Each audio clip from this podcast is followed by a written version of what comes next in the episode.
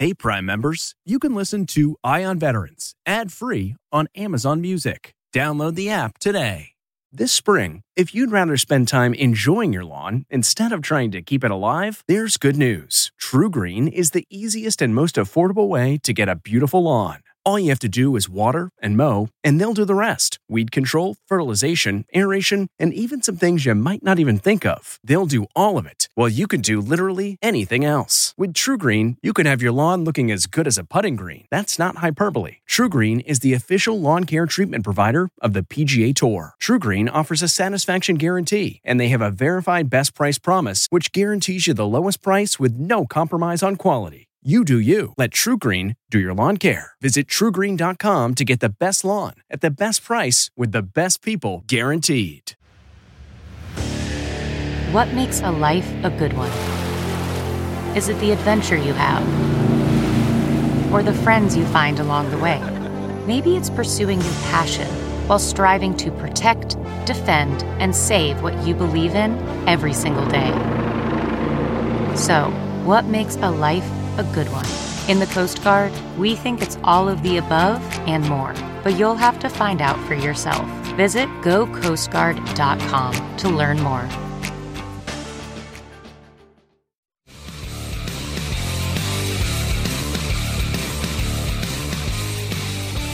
There are nearly 20 million military vets in the U.S., and each week we focus on their stories.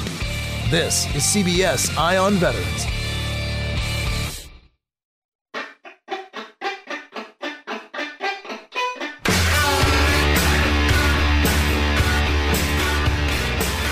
Welcome back to CBS Eye on Veterans, reporting for ConnectingVets.com, the military news and veteran lifestyle website. I'm Navy vet Phil Briggs. And today we're going to talk about something that is, uh, well, a very big passion of mine, and that is the alternative treatments, the alternative mental health modalities that are out there available for veterans, and that the United States government still refuses to acknowledge, at least on the federal level. Mainly today, we're going to spend a little time talking about mushrooms, psilocybin. Many people call them magic mushrooms. And to set the stage, I want to read from an article that we posted on connectingvets.com from the Associated Press. And its headline read Magic Mushrooms for Therapy?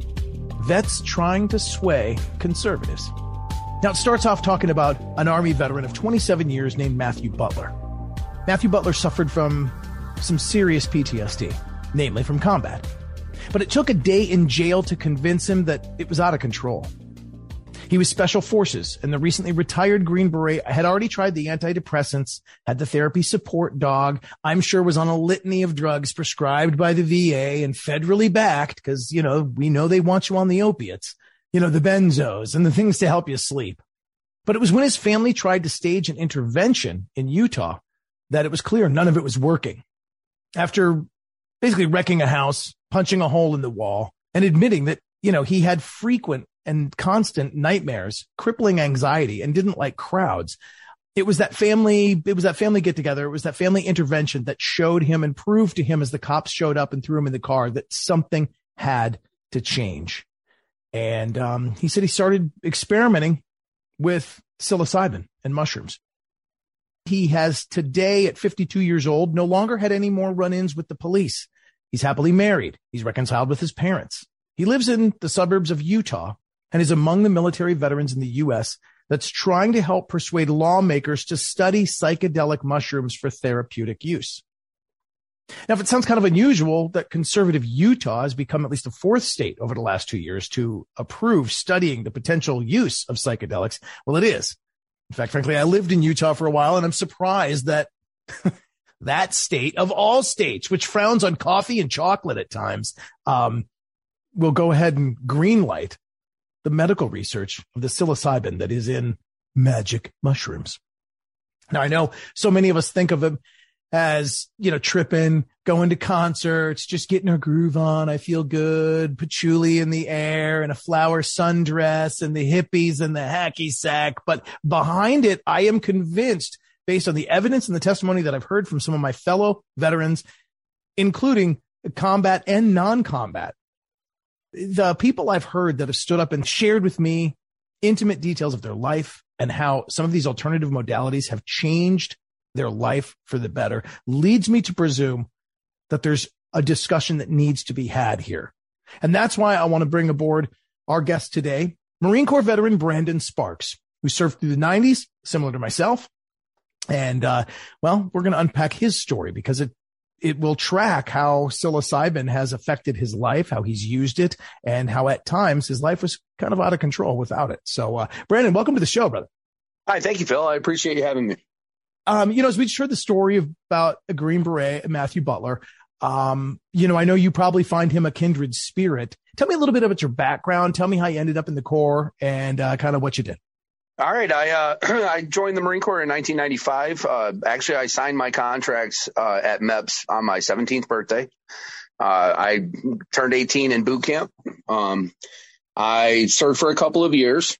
Uh, had an incident that occurred that uh, made a big, profound change in my life. That at the time didn't seem like it was, uh, you know, as ground shattering or, or earth shattering uh, as it was uh, that it turned out to be. Um, Post Marine Corps, I went to college at the University of West Georgia. Uh, I then returned to my home state of New York. got married. I got three children. Uh, and then things just kind of went haywire. Um, started about 2003 or four. Uh, I started uh, allowing the mental health issues that I had overtake parts of my life that I shouldn't have, but I did. Uh, so I feel a lot with the guy that you shared because uh, you don't realize when you're going through it how chaotic and and nuts really things are uh, because to you it seems like you're just normal. So I uh, I didn't have any care through the VA when I left the Marine Corps. I uh, I didn't think I deserved it. I didn't think I earned it. So I got no disability. I got no veteran care um, until things really got crazy, and that was around 2014. Um, what I what I didn't realize that I was doing was I was trying to combat the demons that were in my head with recreational drugs, with alcohol, with anything that would make my brain just shut off, right? Like so that was my whole goal, shut the brain off. Um, I turned to cocaine, uh, became an addict, uh, led to a suicide attempt. Uh, luckily that didn't go through. So fortunately I'm still here. Um, which led me to being, you know, my wife said, that's enough. I can't deal with this. You have to, you have to go. Uh, so I, I left and for the next two years, it was just utter chaos. Um, but in between all that, I had attended a Grateful Dead concert in Chicago with a bunch of buddies. And um, I was walking through the crowd and I saw a table set up and and the table said uh, something akin to psilocybin for PTSD or something like that. Now, I had recognized that I had PTSD, but I hadn't gone and got anything done with it, hadn't tried to do anything with it. Uh, I went over and started talking to these people, and I, I started realizing, like, hey, that's that's kind of like me, right? Like that's that's that's what that's what I go through. Um, once I went back to the VA, got diagnosed, got into their care um, I started to, uh, I got my medical cannabis card and then I started to microdose. Um, within a month, I felt an absolute change, like, like a, uh, an immediate change. And, and I thought to myself, like, wow, that's, uh, that's different, right? Like this is a, this is how I guess you know, people just normally act, normally think, normally react to situations. Uh, you know, I wasn't flying off the handle. Uh, once I started like really doing it in, in, a in a medical sense, so I was taking 0.2 grams every three days, off for two days, every three days, off for two days, and I got on a cycle.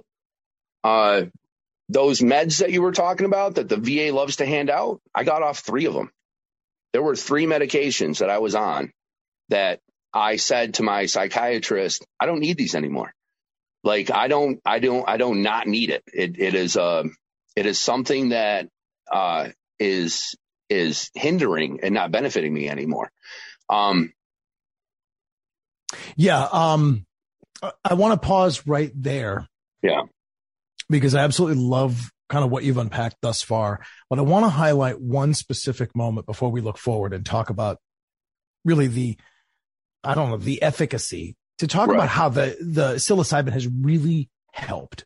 Before we go there, let me highlight, and I hate to do this because this is always like the tough thing to do in an interview, but say, tell me about that bad day of your life. I mean, I know it sucks, but I think all of the things you mentioned from the cocaine addiction to before that, just plain alcohol to just plain recreational drugs to just plain chasing your tail in the party zone, all of that emanates from your brain. And I think your young man, your, your young life trying to process some bad crap that happened. Yeah. Um, tell me a little bit about just that one day in the Marine Corps that, that, that you feel maybe have triggered eventually a domino effect in your life.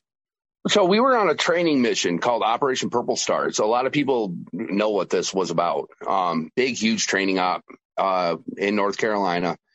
Uh, I had actually screwed up, and so I was on two hours of fire watch every night for like weeks, right? Like, so I was the new guy and I was the young guy. Uh, happened to be on uh, the radio in the, you know, just kind of chilling, and I heard some helicopters fly over, and uh, like a minute, two minutes later, not like very like the radio went nuts. And uh, I woke my gunnery sergeant up and I'm like, hey, I, I think there's a helicopter accident, like right, like close to us. Like I just heard these things. Uh, my gunny was like, get your squad leader, get everybody up. So I got my squad up. Um, what had happened was, is a, uh, uh, uh transport helicopter, a Chinook was flying in a stick with some ground support helicopters. And one of the ground support helicopters raised up into the, uh, the back of the helicopter and the blades went into the helicopter. Uh, both of the helicopters crashed. Um, when we got up to the scene, I found out that it was second battalion, eighth Marines. And I had a very good friend of mine, like a best friend, uh, who was two eight and who was in helicopters. And, uh, and I knew that. So I immediately, I'm like, where's CAC? And they're like, Hey, he just left the scene, right? Like he was here for, it was, well, it's about an hour after the crash when we got there.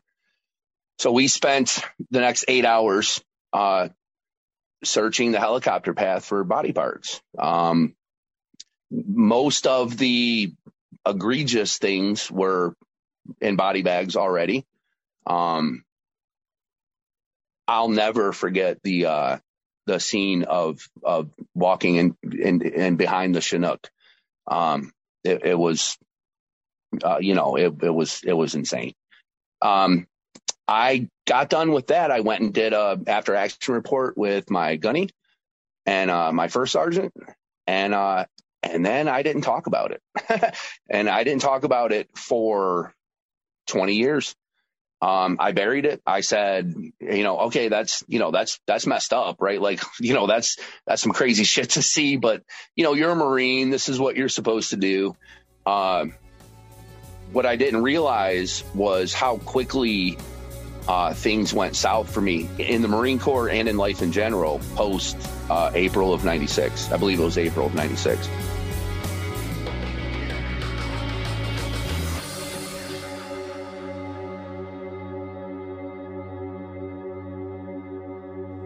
Man. And I'm, you know, I wanted to highlight that in detail because what you described there is not only, you know, somewhat of the things guys see in combat. You know, guys yeah. see people hurt, people wounded, people dead.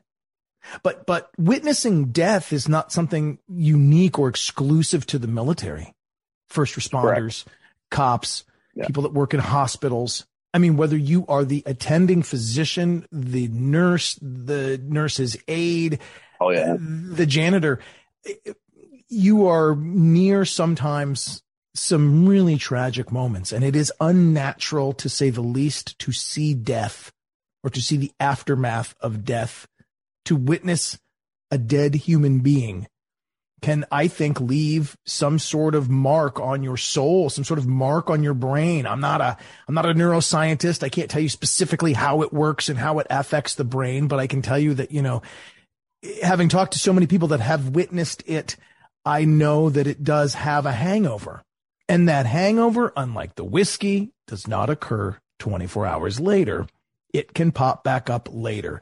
And as you had gone on to say in the lead into our interview here, you went from being happily married to kind of medicating. Maybe it was like you just weren't even noticing it first because who doesn't want a beer after work? Who doesn't right. want a beer at the barbecue? Who doesn't want to hang out with their buddies? You know, go fishing, hang out at the lake, do what they do. But as that increases in frequency and as that increases in volume, suddenly we realize that those things that we may have buried, filed away in the mental filing cabinet, are the ones triggering the heavy consumption. Uh, share with me again how it went from marriage to homelessness. Yeah. So, and uh, I was diagnosed. Uh, first off, I was diagnosed bipolar with anxiety um, because I wouldn't talk about my incident. Right, that's all, that's all I referred to it as. I wouldn't talk about it. So uh, I got diagnosed bipolar, um, and I was taking medication that they were giving me, but like at the same time, it wasn't it, it wasn't doing it for me. Um, I was still having bad thoughts. I was still suicidal. I was still, um, you know, uh, flying off the handle in the, the, the easiest of moments. Um, what were the meds? What were the meds? Can I, I ask? On, what's it? The they, they put me on. Yeah, so they put me on. Uh, oh, what was it called? I'm on. I'm on Zyprexa now, but they they put me on. I don't remember the name of it right now, but uh, it's actually how I found out that I was bipolar, that I had the mental health issues that I knew I had, but like when they came out, my doctor put me on um, Lexapro. And he, mm. and then he had taken me off of Lexapro. And when he took me off of it, I had an incident uh, where I got into a fight in the middle of the road with an off-duty police officer. It's a long story. Uh, I was facing a lot of charges. Um, but the guy pushed me first and the charges got dropped. But I went back into my doctor and I told him what happened. And he, he just looked at me and he's like, have, you ever had any bad trauma? And I'm like, wow, why? What are you talking about? He's like, well, he's like, I, I, I think you're bipolar, Brandon. And he's like, uh, and, and, and I think it's my fault that you freaked out on the guy because, uh, you know, you, uh, you were coming off Alexa Pro.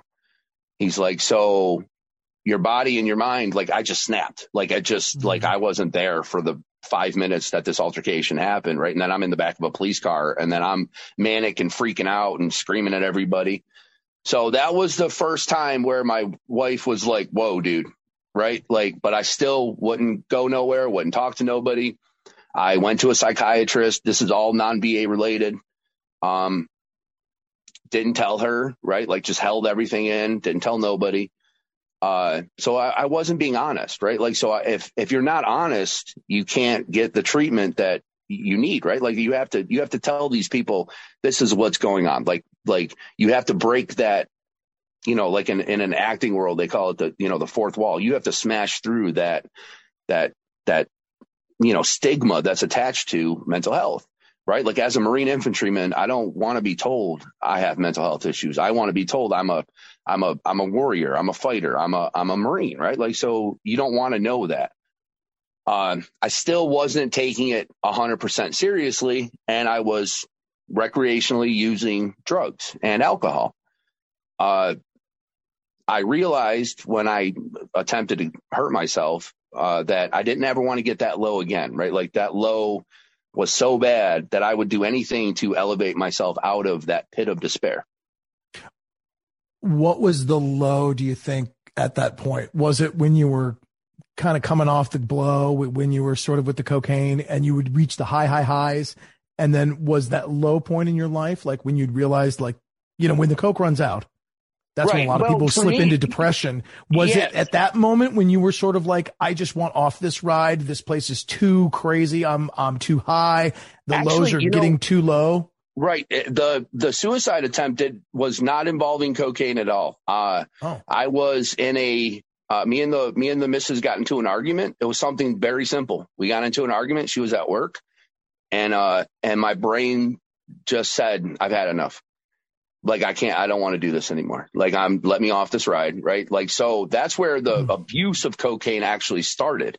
Because when I realized that my lows were as low as let's go into the basement and hurt ourselves, um, you know, like I sent a note to my wife, her, her HR department intercepted the email and the neighbor had to come next door and found me sitting on a chair, freaked out. And, uh, and, and, and that's, she came home that night and she's like, you, you have to get help. Like, like this is not normal. This is not okay. And I'm like, no, no, no, I'm fine. I don't need help. Uh, it's you. You're, you're the problem. Blah, blah, blah. Yeah. So it was it. And then, and then I started to abuse cocaine because I thought, Hey, if I'm up in this high, I don't, I'm not going to be low, right? Like I'm up, I'm up, I'm, I'm good. I'm good to go. My brain's ticking. I'm, I'm good to go. Then I would just sleep. Then I would wake up. And finally my wife said, enough is enough. You have to leave. Um, and so I left and I went to my sister's house and I was still using. And my sister was like, this is a drug free zone and you will not use here and she busted me. And when she busted me, she was like, I love you, but you got to go.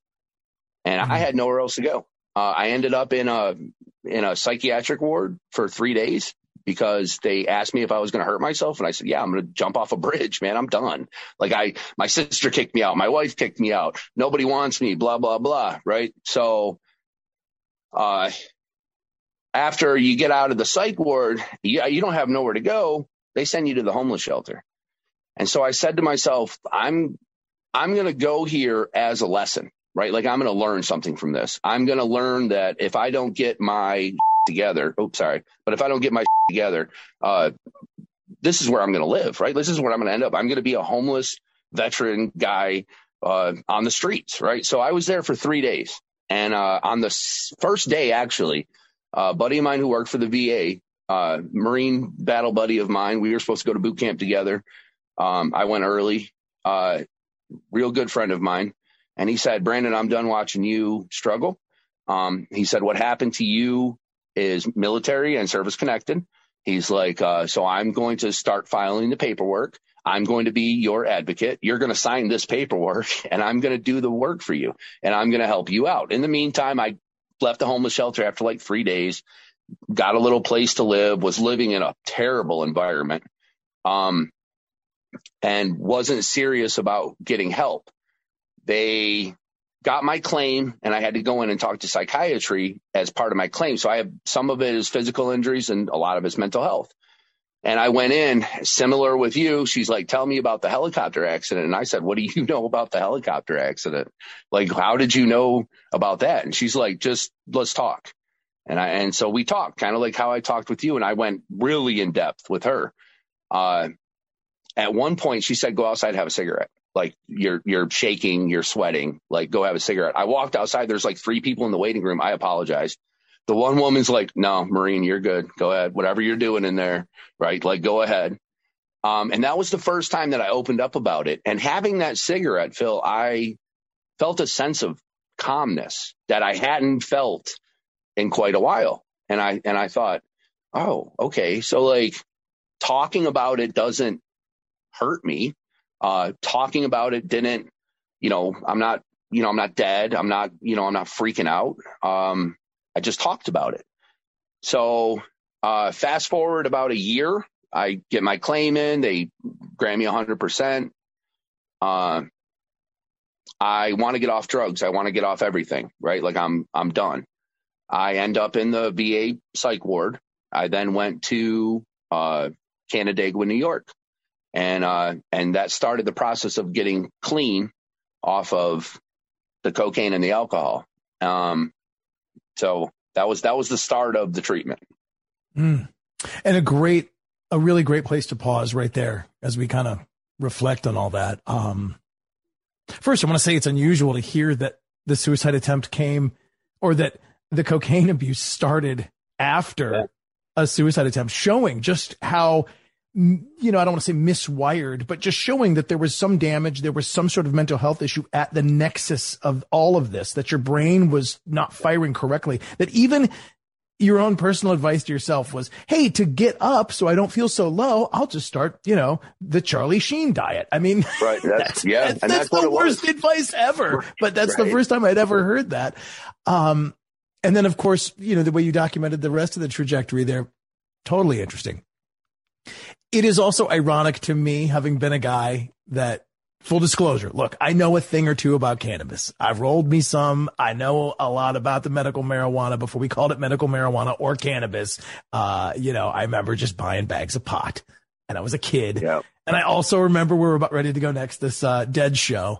Uh, I remember going to some Grateful Dead. I think one of the, my favorite Grateful Dead shows was um, Grateful Dead, Petty and Dylan, RFK back in the 80s. I mean, I've seen a couple different shows, seen some Phish shows. I mean, that, that jam band music kind of is where I end up giving, I think, whenever I see these articles about mushrooms and about psilocybin, you know, I end up getting cheeky with them because I do remember those days for so many people. And I also think it's really convenient for a lot of people to just go, yeah, you know, I'm having a bad day. And I also like the, I also like some boomers. So, uh, here's a good excuse to, you know, go ahead and, right. you know, roll for a few hours. Woo.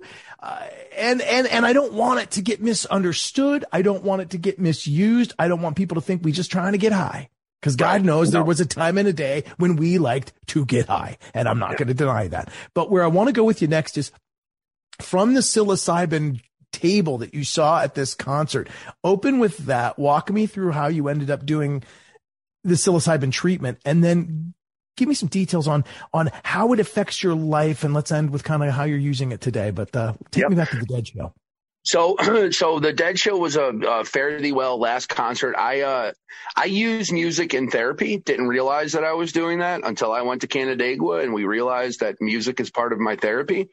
Uh, a buddy of mine turned me on to the Dead, and I went to a concert when I was like 12 with my stepsister. wasn't supposed to be there. She told me, "Don't tell mom and stepdad like that you're there."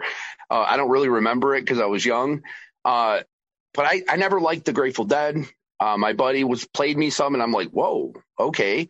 We went to a show, and uh, and I I had that moment, right? The lightning bolt, that whole moment of like, "Whoa, this is this is cool," right? Like, so we went to Chicago. Um, I saw the table, and my buddies, we were all standing around, and and I and I thought to myself, hey, I I liked mushrooms in college right? Like I liked, like you were saying, I liked to party a little bit, right? Like I was always kind of that guy. Uh, I said, but I remember after I would use mushrooms, there would be like a couple of days where I was kind of normal, right? And so it kind of piqued my interest. Um, I, because I was abusing other drugs and didn't get clean off of those, I kind of shuffled that into the back of my brain.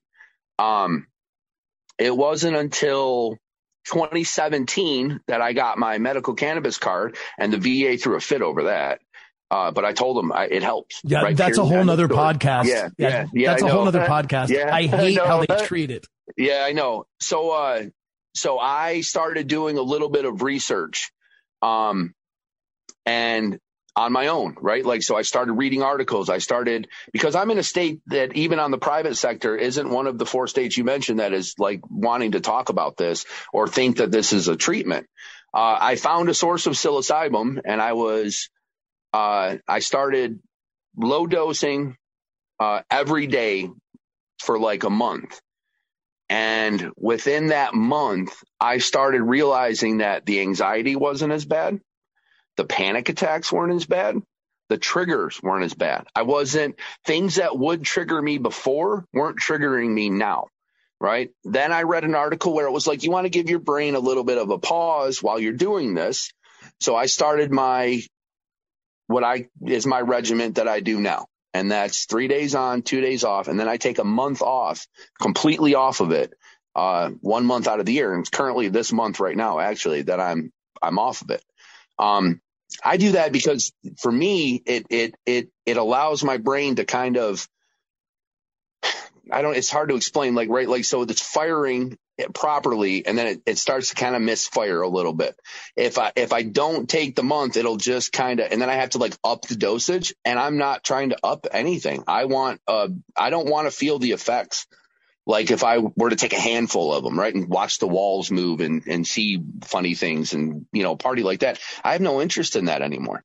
Uh, my only interest is preventing anxiety, preventing panic attacks, and preventing triggers. And I work a lot with my mental health counselor because th- she's understanding, right? Like, so my counselor that I have is a very understanding human who is like, this is benefiting you. Uh, in the process of doing this, like I said, I've, I've gotten off of three medications, uh, three meds that, you know, I felt were kind of counterproductive to my treatment. And I used to tell people all the time, medication and talking saved my life. Um, if I didn't take my meds and talk to people and talk about what's going on, like I'd be dead. Hands down, no crap, I'd be dead. And I don't want to be dead, right? Like I have three daughters. I, you know, I want to be around for them. And so I started to uh, really pay attention um, to my mental health. I went into a couple of programs through the VA and learned some tools in my tool bag to deal with it. Uh, if if I was not on medical cannabis and if I was not microdosing, I would not be here. Period. Full stop. I would not be here.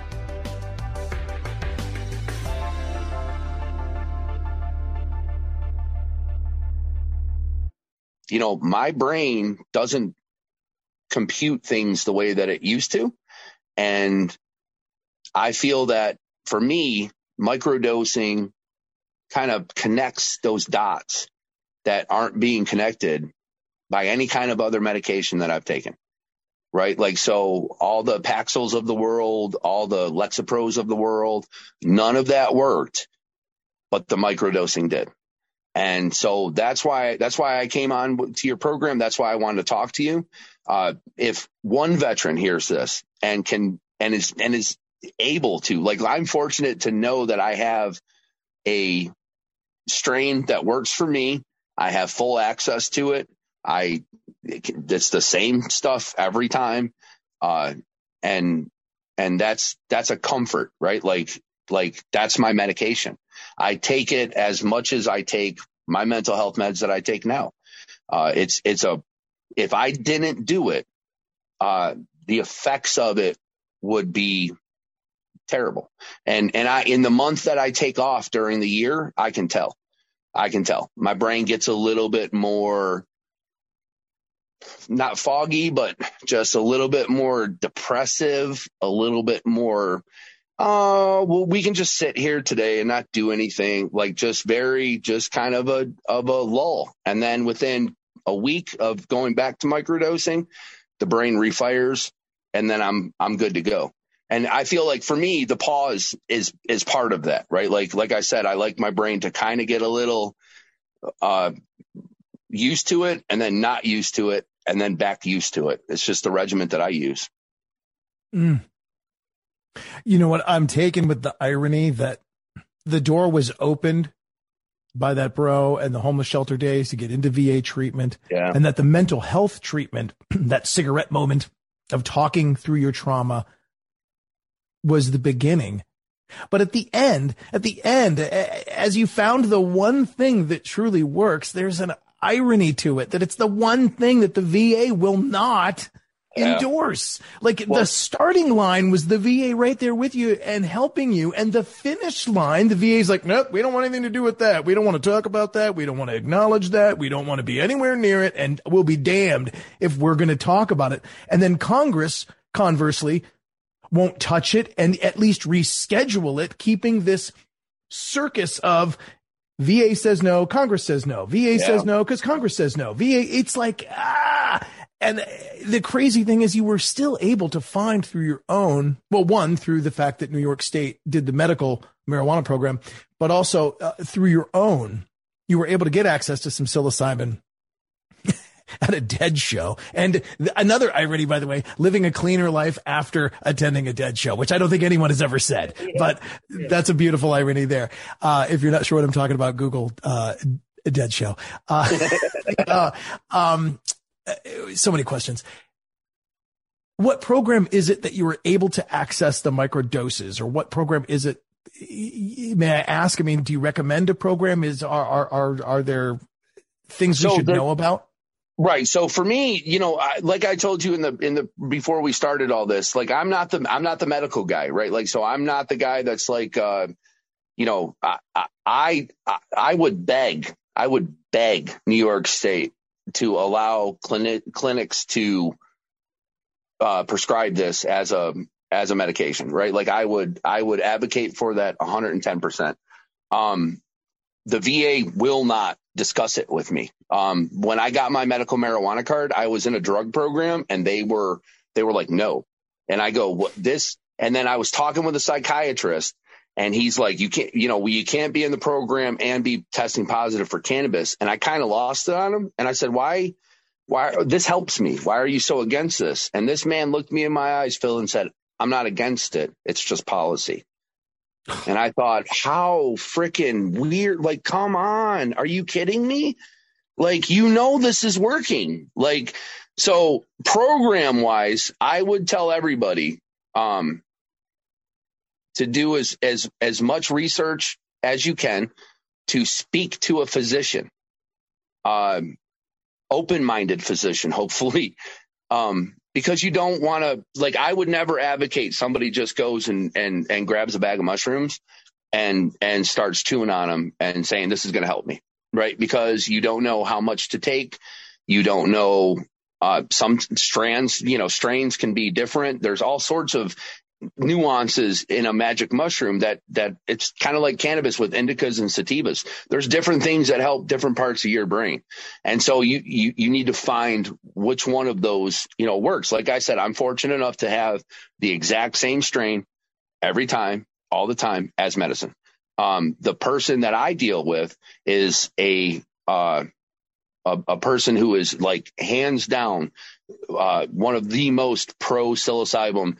Like he will he will tell you like take the pills, don't take the mushrooms, right? Like he he wants you to use it as a medicine and not as any kind of like recreational fun. Like I haven't ingested more than my medical amount eh, like since I started doing it.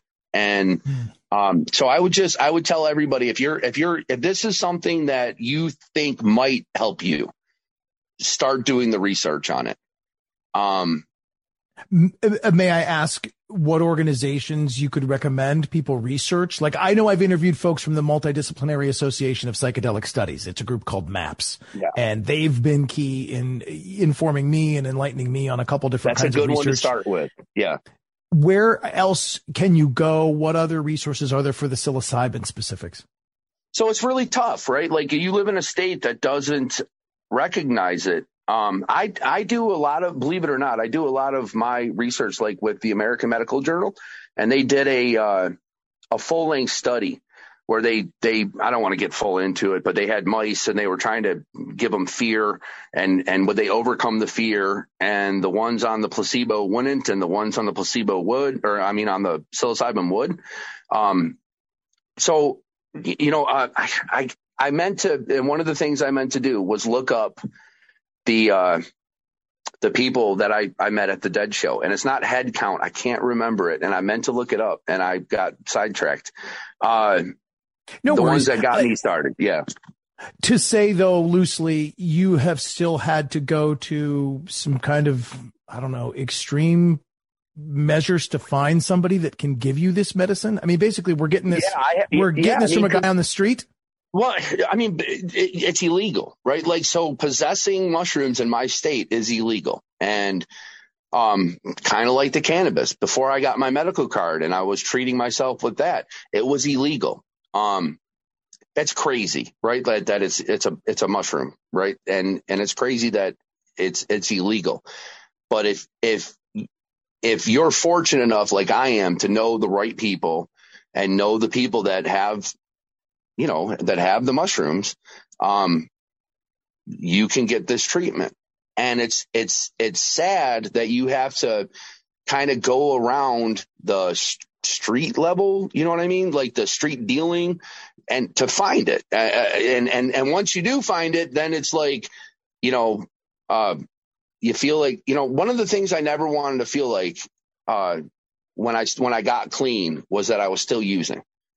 And so a big part of microdosing for me has been, um, you know, not tripping, not getting funked out in the brain, just allowing enough of it in to, to, to refire the brain a little bit. And since I've been on cannabis and psilocybin, I haven't hurt myself, haven't tried to hurt myself, and haven't wanted to hurt myself.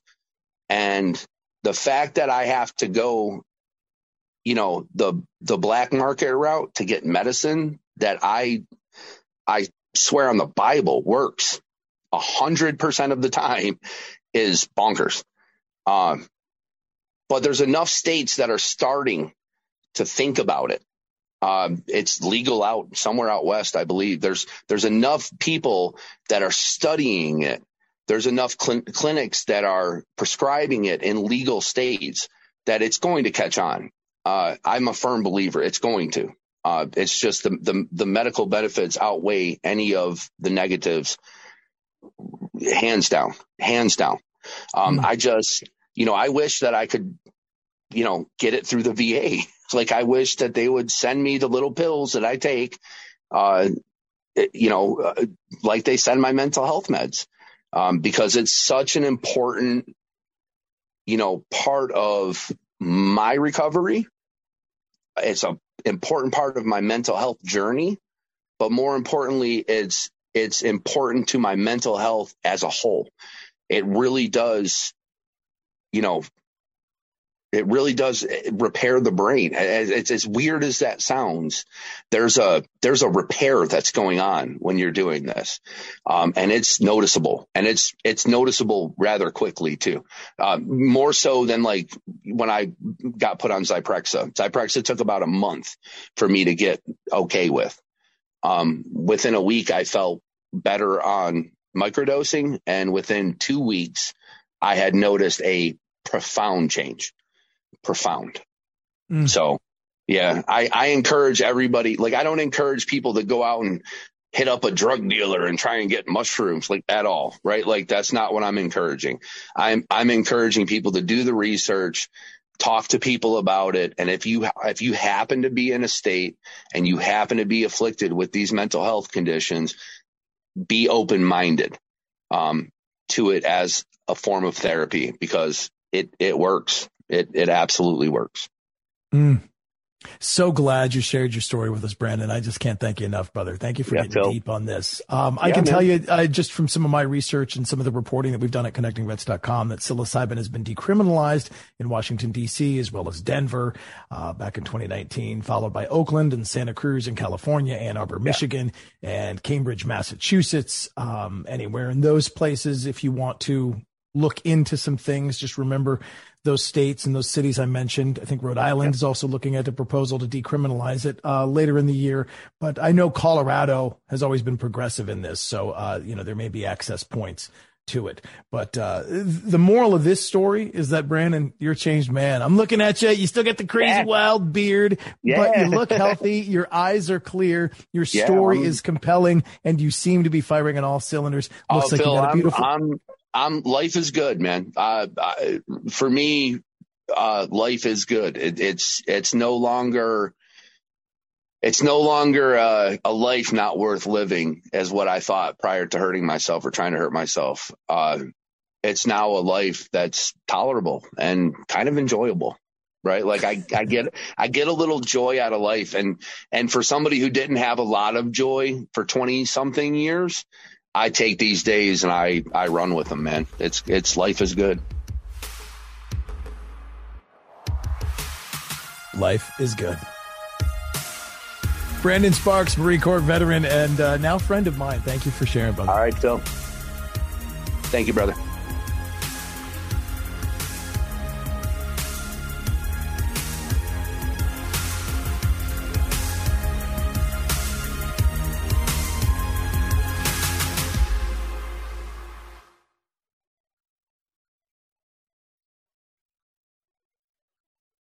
Hey, Prime members, you can listen to Eye on Veterans ad free on Amazon Music. Download the Amazon Music app today. Or you can listen ad free with Wondery Plus in Apple Podcasts. Before you go, tell us about yourself by completing a short survey at wondery.com/survey.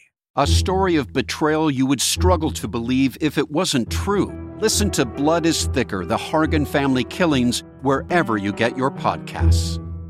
Survivor's back, and so is On Fire, the only official Survivor podcast. And we have a twist a new co host, the winner of Survivor 45, Dee Valladares. Hi! Listen to On Fire, the official Survivor podcast, wherever you get your podcast.